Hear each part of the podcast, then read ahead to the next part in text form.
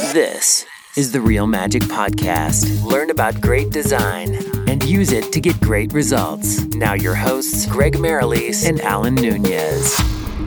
Hello, listener, and thank you for joining Alan and I today for the Real Magic Design podcast, where we unpack our experience to help designers and business owners understand how to create amazing designs and work together to make design that is profitable.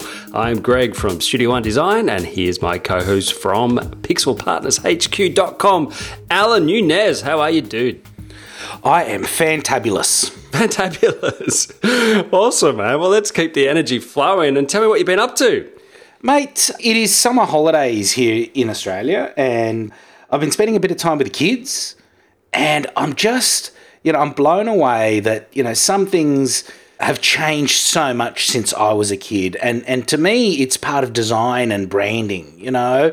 So one of our local councils here has built this park that is just you know, when you and I were young, Greg, what did we have? We had a metal swing set. Mm-hmm. Slide, burns you a slide that would burn you exactly that would just go straight and a, a seesaw. Yeah and dangerous monkey bars.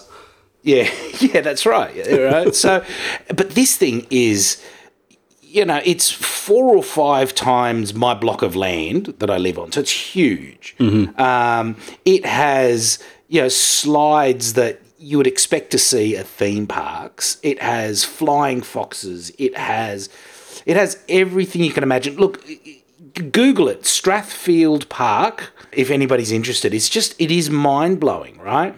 And then on top of that, we went to Kingpin Bowling, right? Now that's Kingpin Bowling, not, you know, Kingpin like the mafia. And it's a rebrand of an old, outdated bowling alley company who's just done a phenomenal job of turning this into, you know, a fun family activity. And they had made this transition halfway within their existing brand of AMF, yep. right?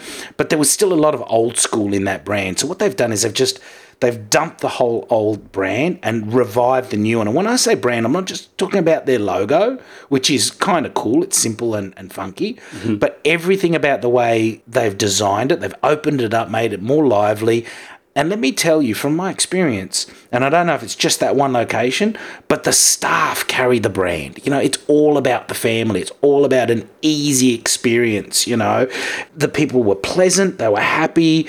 You know, we had some issues with the little game card in the, you know, where you, you win tokens on those sort of carnival games, and they just, they were happy just to throw more credit on.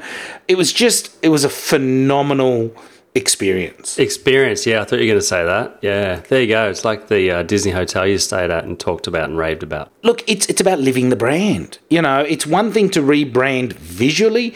It's another thing to actually carry that through every aspect of your business model. So I thought it was really impressive. It is, yeah. And look, school holidays. So yeah, we're spending a lot of time doing things like that as well with our daughter. And yes, there's this place called Rush HQ. It's like bounce, you know, but they have extra things in there like rock climbing and and you know some crazy sort of abseiling kind of course. But um, yeah, I just love the effort they put into creating those experiences for kids, and they're always in a, a safe environment. Yeah, there's a lot of staff around, and they're indoors, so they're weatherproof, and yeah, it's a whole different world for kids these days. And, and I think this is the thing, right? Like, there's a lot of those you know kids experience things at the moment. It's sort of very very trendy. They're tapping into the family market.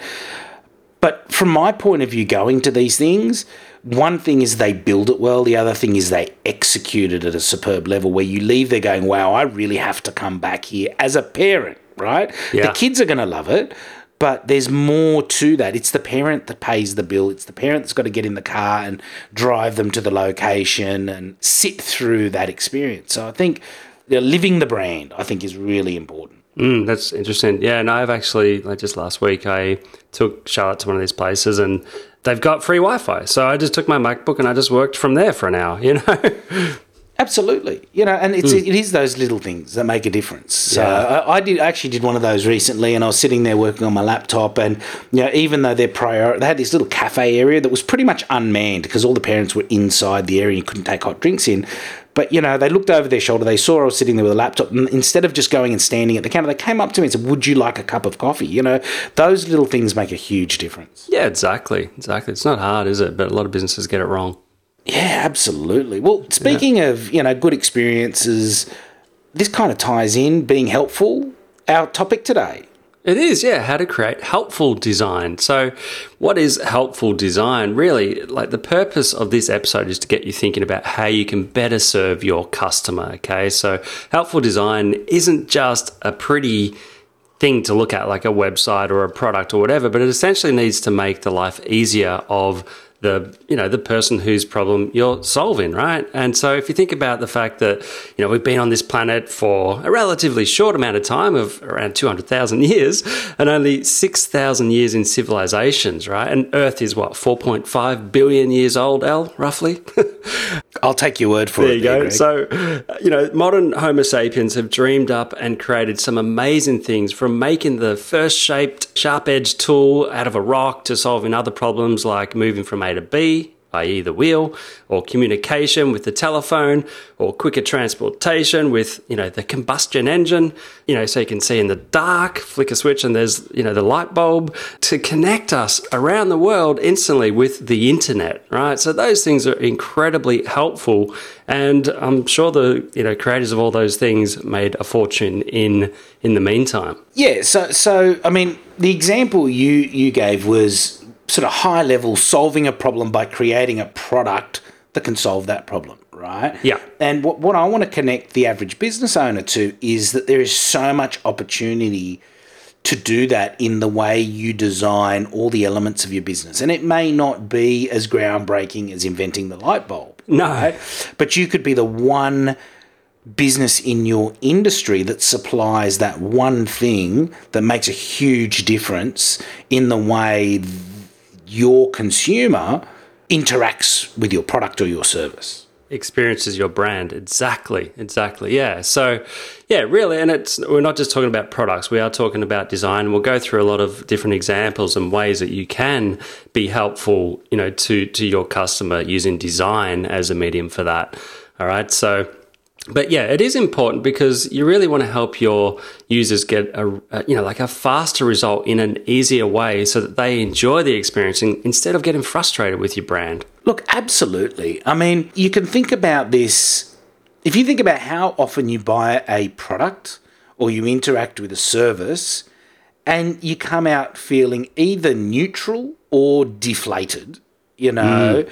you'll probably find that that is well over 50% of most consumer experiences. And I know that's a terrible thing to say, but I think that's the case. I'm not just saying disappointed, I'm just saying, you know, flat, neutral. You know, I don't feel great about it, I don't feel bad about it. It just is what it is.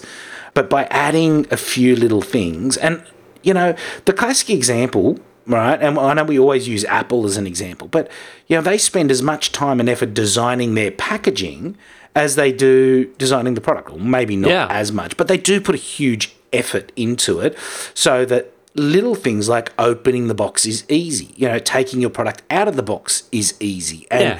not only is it easy, but it looks great and it feels great during that process. And it gets fanboys like you talking about it. Well, yeah. Look, and I mean, this is, but it's not exclusive to to Apple. I mean, I I have a habit of collecting, you know, really clever, you know, packaging design because Yeah. if it's designed well, it just polishes off the whole brand experience as far as the user goes. And it's and I think it's not just packaging too. I mean, it's services, you know, when when a business does something to surprise you. Most definitely, yeah. It's like, you know, you could just add an app to your business, right? And then basically people have got access to you in their pocket, in their mobile phone. So if you think about, you know, bigger case studies like Uber or Airbnb and all those type of things, they're really just taking that experience to be more helpful, you know, one step further by putting it in an app. So, and apps don't need to be that expensive, you know. In fact, we might get uh, Jared Robinson on this show soon to talk about creating apps uh, at a really economical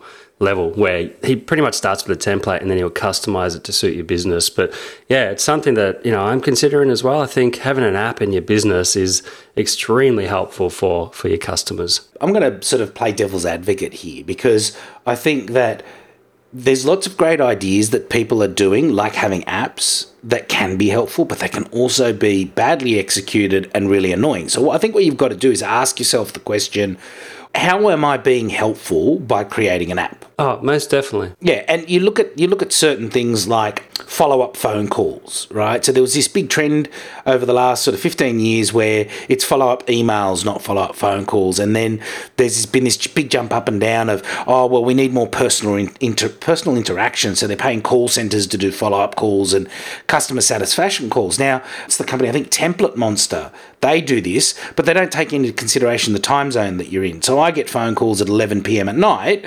saying, I just want to see if your experience with, was good with us, which, you know, that's not helpful. You know, if if you're going to ask for somebody's email, that's you know, that type of thing has the industry's been killed. So that kingpin bowling, they asked, well, can I send you, can I get your email so I can send you notification of your booking? Right mm-hmm. now, that is really helpful, but we rejected that offer because everybody else spams us. Oh, there you go. Yeah. When we hand over at Evil. So think about being helpful. Look, let, us why don't we break this down into some more practical ideas, online and offline. I mean, we've talked before about user interface and user experience. What are some things that people can do on their website, for example, that might be helpful to the consumer? Yeah, like little things like releasing, you know, con- educational content in the form of an infographic, right? So you're still using design to deliver that medium, but it's really going to be designed in a a way that is visually appealing and gets your message across because you know i mean sure blog posts are really powerful as well like you know having a million words on a, on a page but really if you can present it in a visually you know easy to consume way you know i think you're going to go you're going to get a better result if you do that as well as the text so yeah infographics are something that you should consider. And if you want to look at that as being mainstream, you look at a lot of the high end news publications now, they're doing infographics and graphs and visual, not just you know, traditional newspaper was a photo and a lot of words, right? They're mm. adding it through their online experience. So as they speak about something, then they have an infographic, and they speak about and they have an in- infographic, and the infographic is helpful. It helps you tie in the information that you're reading. Look, I'm a big fan of you know downloadable assets right? Like, yeah, you know, downloadable how tos, downloadable uh, instruction manuals. Now, they these could be PDFs, they could be videos. I mean, maybe the videos don't need to be downloadable, but so many businesses just don't put the extra thought into, well, my customers purchased my service or my product. Now what for the customer? You know, they think, oh, my, my job is done, they've bought it. That's yeah, really good point. Yeah, so we have designer on tap, and for those clients, we just have a on our thank you page, you know, a, a video thanking them, etc. And then we have like all of the individual design questionnaires that they can just download, which you know whenever they need to. So, you know, the beauty of having those questionnaires is to make the briefing process easier for them, so they don't have to think about how to brief us. They've just got all the questions there that they just have to answer, and that forms a brief. So yeah, it's really helpful. Yeah, and you know, put a little bit of design effort into your documents that you might be giving people that are helpful. So, ordering documents, you can have nicely designed PDFs with fields that can be filled in online and then emailed or printed right? Mm-hmm. Instead of, oh, look, they've given me a form, it's in a Word document or it's a locked PDF with no fields. Now I've got to print it. Now I've got to write on it. Now I've got to scan it. Then I've got to find the scan in my server drive and attach it to an email. Can you see how, you know, just with a little bit of thought, you could make the whole process a little bit easier for the customer? Yeah, really good point. Yeah. And we do have a checklist that, that people can print, but also you can do an online version. So we give them the option. Yeah, and then you know talking about how tos and instructions, right? So if you're a let's say you're a product based company, you sell products. Why not make a really beautiful, graphically elegant instruction booklet? Right now, gone are the days where you necessarily have to print these instruction booklets en masse to give out to, to customers, right? Now, I think it would be good practice if it's economical for you to print it and put it in the box, but you could have it as a PDF online, and then you could take all those elements and rework them into uh, you know, a video of, of possibly animated, and these things become really, really helpful to your customers. Oh, exactly, yeah. And look, most of those instructions in those little, you know, like IKEA furniture and things like that that you get, they're not that clear to, and easy to understand. So if you had a supporting video, that would just be gold. Oh, absolutely. And please, you know, like make make your instruction manuals so a five year old can follow, or maybe not a five year old, a ten year old could follow them. You know, yeah. we do at Pixel Partners, we do huge volumes of instruction manuals. You know, we, we do a lot of stuff for Amazon, Greg, and it blows me away when we get a product that's that, to be photographed for the, the Amazon image stack, and then we turn it in, you know, we add sort of call outs and graphics, and then we create the enhanced brand content page. Mm-hmm. We get that product early in the process, and the instructions are a scrappy little piece of paper that are you know, possibly written in Chinglish, so they, they don't read very well. Yeah. They're often incorrect, like blatantly incorrect. They have, they've been taken from copied and pasted from some other product that's similar. All that does is, firstly, create bad reviews because you could have a great product, but if it arrives and it's a really difficult to set up and use, you know, your, your customer's going to be disappointed. Exactly yeah, it creates returns. You know, people are less likely to return something in retail because it's an effort for them to get in the car and drive back. But with e commerce and Amazon, most e commerce stores make it really easy to return product. It's part of their value guarantee. Mm. So, you know, we are redesigning so many instruction manuals, and sometimes it's as simple as two, three, four, five really good quality illustrations or a handful of good quality photos and some nice descriptive text laid out in a little booklet format that is broken down easily into steps. I mean, that's not rocket science, is it? No, it's not. That's just a really good tip. You know, if you want to reduce, you know, returns, then have better instructions. It's pretty simple. Yeah, absolutely. I mean, I'm one of these persons, uh, one of these persons, people who read instructions. Every box that comes, I read the instructions, and I find it infuriating. Some of them are so bad. They are, aren't they? Yeah. What else? What other kinds of things, you know, can be really helpful in design? Yeah, well, I mean, as far as you know, just providing educational content, like it could be in the form of a blog, right? So, I'm not saying you just have to do infographics, but you know, think about the the blog itself. Like you might have it laid out in a way that has beautiful design and images throughout it, you know, not just text, for instance. But, you know, just having a blog itself can be extremely helpful. And it can also help you rank well in Google, of course. But I don't think a, a lot of clients are, are, blogging as much as they could because it's a lot of work. But, you know, it is a really good way of attracting new clients to be as helpful as possible and give away your best stuff in your blog. Look, I think blog is a word that a lot of business owners maybe get a bit scared of, right? Like, maybe they're not good at writing or they don't know where to start. Think of it this way, right? Think of something that is helpful to your consumer and then introduce it to the consumer in whatever format that might be, right? Yeah. So it could be a little face to camera video, it could be a PowerPoint slide deck that you talk over the top of, it could be a written blog, it could be an infographic, you know, any any media, it doesn't really matter. Now, whatever media you start with, just repurpose it. Repurpose it as a written blog. You know, so if you start with an infographic, turn it into a written blog. Then take your infographic, break it down into PowerPoint slide, and you know, do a pay somebody on Fiverr to do a voiceover over the video. Right. So now you have an infographic, a blog post, and a video. Right. Then you can turn it into something on Pinterest. You can add it to Instagram. You can put it on your Facebook. You know, the the leverage of being helpful is huge, right? Mm. But the key is these things have to be helpful, not salesy. Exactly, yeah. However, if you think about, I mean, you can also turn it into like an ad, right? If you think about infomercials and advertorials, they all kind of started back in the David Ogilvy days. We're talking, you know, back in the 1920s or something like that. And what he did was he used helpful design in his ad. So it was kind of like the very early days of blogging, right? So he would have images and text that educated the person. They might be selling an oven and they'll they'll teach them you know, how to bake a cake or something in that oven and show them exactly how to use the oven and, and what ingredients to use in the cake and just take it really far into, you know, showing them the benefits of what they can get out of the oven. And, you know, he's had he's had huge success with that style of, you know, advertorials over the last 50 years or something like that. So,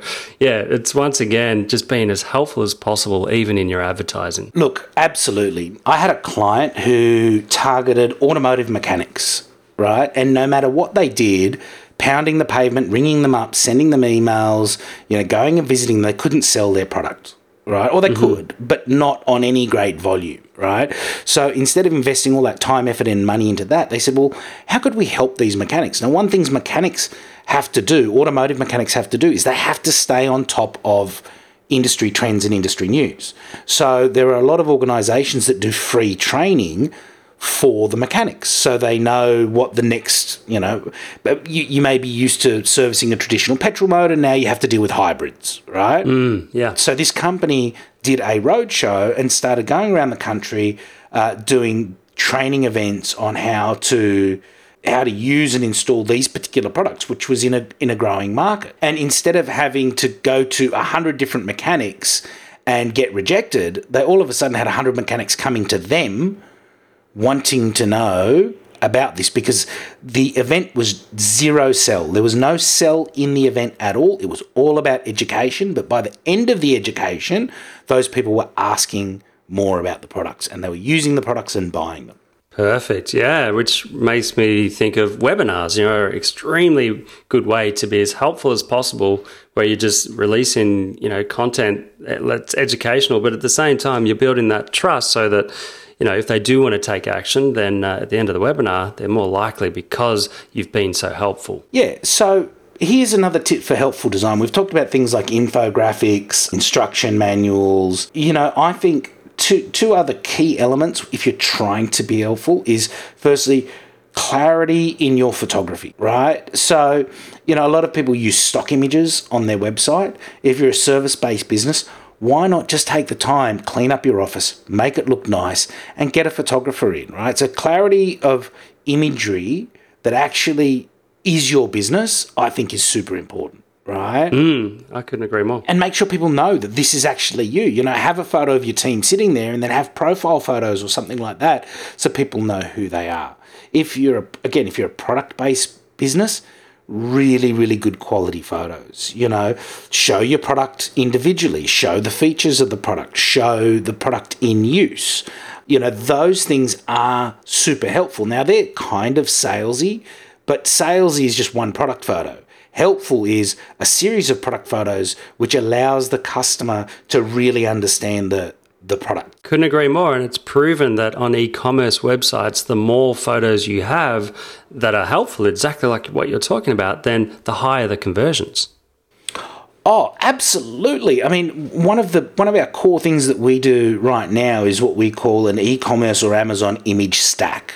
So, we get the product, we photograph it, and then we create eight images that highlight the features and benefits of the product. So, this was going to be my other thing with the imagery is tying graphical elements right? It is a lot easier today than it's ever been in history to add text, call outs, arrows, infographic style elements to a photo. So don't just have a photo showing that it's battery operated and has power, but actually have a little call out to show that exact element so, so that the consumer doesn't miss it. Mm, excellent advice, man. Yeah. And look, the end result is you're helpful, and the more helpful you are, the more sales you get.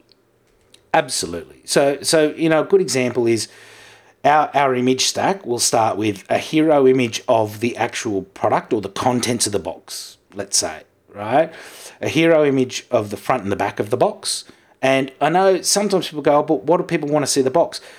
People are still connected to retail where they're looking used to looking at boxes, right? So they want to see what they're going to receive. Mm-hmm. Then we will have two to three slides showing the features or benefits. Now, I prefer the benefits, but some companies can't quite get past the features right? And then we will have a couple of in situ photos. So the product in use with the target demographic showing you know if it's a, a car seat cover we'll show it in the car if it's a if it's a hat it'll be the lady wearing the hat so you know, uh, you can tie in beautiful photography with call outs and text and come up with something superb. I love that, yeah. And you'd probably reduce the amount of questions, support questions that you get as well. Oh, absolutely. You know, one of the things we ask is, you know, do you have a frequently asked question that you're always answering about this Ah, product? smart. Yeah, so we had one particular product that was a uh, a tra- a men's travel vanity kit. Is that what you call it? Where you you pack all your toothpaste and toothbrushes and and cologne and all that sort of stuff. Sure. Now it was designed to be small, and the problem that they were having was people were they couldn't get the scale of the of the product.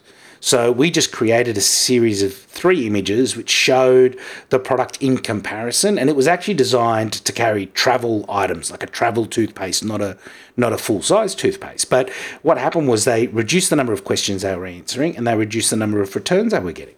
That is awesome. Yeah, love it. And if you think, like, it's a good place to start, actually. If you're thinking about creating some sort of product, survey your customers first and ask them, like you've just probably got in all of your uh, questionnaires before you do the photo shoot, ask those type of questions, like, what are your biggest problems and things around that. Then you can actually create products based on the answers to those questions. And if you think about Kickstarter, that is full of products that have been created that way. And not only, you know, the beauty of using Kickstarter of, you know, creating products based on what your audience wants, you also get your audience to help fund the product. So you're not out of pocket and you're creating helpful solutions for your market. Nice. You know, it's interesting. Like, if you ask, this is sort of a side tangent to you asking the questions, you could also see what bigger concerns or questions people have than just your industry. So, a great example is people are worried about the environment, they're worried about sustainable packaging and products and things like that, right? Helpful packaging, right? And helpful packaging could be packaging that can be continually used to store your product, right? So, if the product requires storage, then make it sensible. So, you know, one of the things I find frustrating is my wife has a um, mix master. What are they called? A multi cut. For the, one of those kitchen blender things. Yes, one of those yeah. kitchen blender things, Yeah, yeah, right? They could quite easily have made the packaging small. Or, or, or have something within the packaging that allows you to restack it back in and put it in the cupboard. But instead, Mm-hmm. There's loose pieces flying everywhere. You know, one of my favourites of helpful packaging is do you remember the old Vegemite jars that were a glass? Yeah. Yeah, like to me, that is awesome. If you're a family with kids, you break glasses. Yeah, absolutely, man. Yeah, you just use the Vegemite glass. So every time the Vegemite's finished, you have another glass in in your collection. To me, that's helpful packaging. and why did they stop that? Probably too expensive. Uh, probably because plastic was cheaper. Yeah, exactly. It sucks, doesn't it? When they really should think about the, the value of, you know, the brand by providing that helpful glass. I would have kept it. Well, it's actually yeah. There's a there's an interesting thing behind glass and recycling glass at the moment, but that maybe that's for another episode. there's a huge surplus of recycled glass in Australia because it's cheaper to buy new plastic or new glass from Oh. overseas. Oh, there you go. That's yeah, another episode. Cool, man. Definitely. All right. What I mean, what else? Can you think of any examples of helpful packaging? Packaging, I just refer to Apple every time. They get it so right. But, um, you know, packaging itself is an art form. And, you know, these days, if you are going to, you know, provide a product, I would hire a packaging expert because I think that is so important to get the packaging right. I can't think of any off the top of my head other than Apple. But also be I guess be willing to invest that little bit extra in your packaging. A lot of people sort of think, oh well, the packaging is going to be thrown away, but it doesn't have to be thrown away. No, Uh, and- and even if it is thrown away, the value of being able to easily take your product out without damaging it and potentially being able to reuse that packaging on a regular basis, I, I think is you know i i there's a lot more value in your sales than most people realize. Yeah, but not only to make it helpful, but to sell. If you want to sell your product, like we we put a lot of things on eBay after our daughter's finished with them, you know, toys and phones or whatever. Not phones, but uh, at least an iPod. So we keep the packaging of absolutely everything because we know she's only going to use it for a year or two. Then we're going to sell it, and if you sell it in the packaging, it's worth more. Oh no, you're one of those. Yeah, well, my wife is, and it works. Now my packaging goes straight in the rubbish unless it's reusable, and I really, really love when I get something that uh, is either innovative or you know enables me to to use the packaging with my product. yeah, and also you're into packaging, like that's part of your business, so it's another reason to study it. True, I, I am a bit of a nerd when it comes to packaging. Cool, man. All right, you got any other tips? Look, I think my last tip about being helpful is, you know, really simplify what you're doing. You know, an example of that online is often as a business, we want to show off. We want to show everybody everything that we are and have done, but use things like heat mapping to see what people actually want to see and then just get rid of the clutter, you know, mm-hmm. making the user experience really, really easy, I think is is exceptional. You know, if you are a service business, make it e- easy for people to either get in contact with you and or you know, book a time to talk to you. You know, so you and I, Greg, we work across time zones. So we use ScheduleOnce. So instead of having to send five or six emails back and forwards to try and book a time, we've made it easy. We're being helpful to, to our customers. And we've got, have you got a nicely designed landing page for your ScheduleOnce? No, I don't, man. No, I, I just don't see that as important. But uh, you know, it's not a bad idea. But yeah, they've upgraded their integ- their interface, and it looks pretty sexy these days. It is pretty nice. They, have actually done. They've actually introduced a lot of things that I have had on my landing page. Although my landing page is pr- pretty simple. You know? Yeah, yeah. To just you know think about that sort of stuff. Set and promote your serv- your your customer service regime. So you know, there's I can't remember the name of the company, but there's a company where when you contact them, either by phone and leaving a message or by email, they give you a guarantee that somebody will get back to you within four hours, and they always deliver on that no matter what. Yeah, that's awesome. Cool, man. All right, well, that's that's probably a wrap, Al. Unless you want to keep keep going there, buddy. You got a few things under your. Uh... No, I think we've got it. We've done it.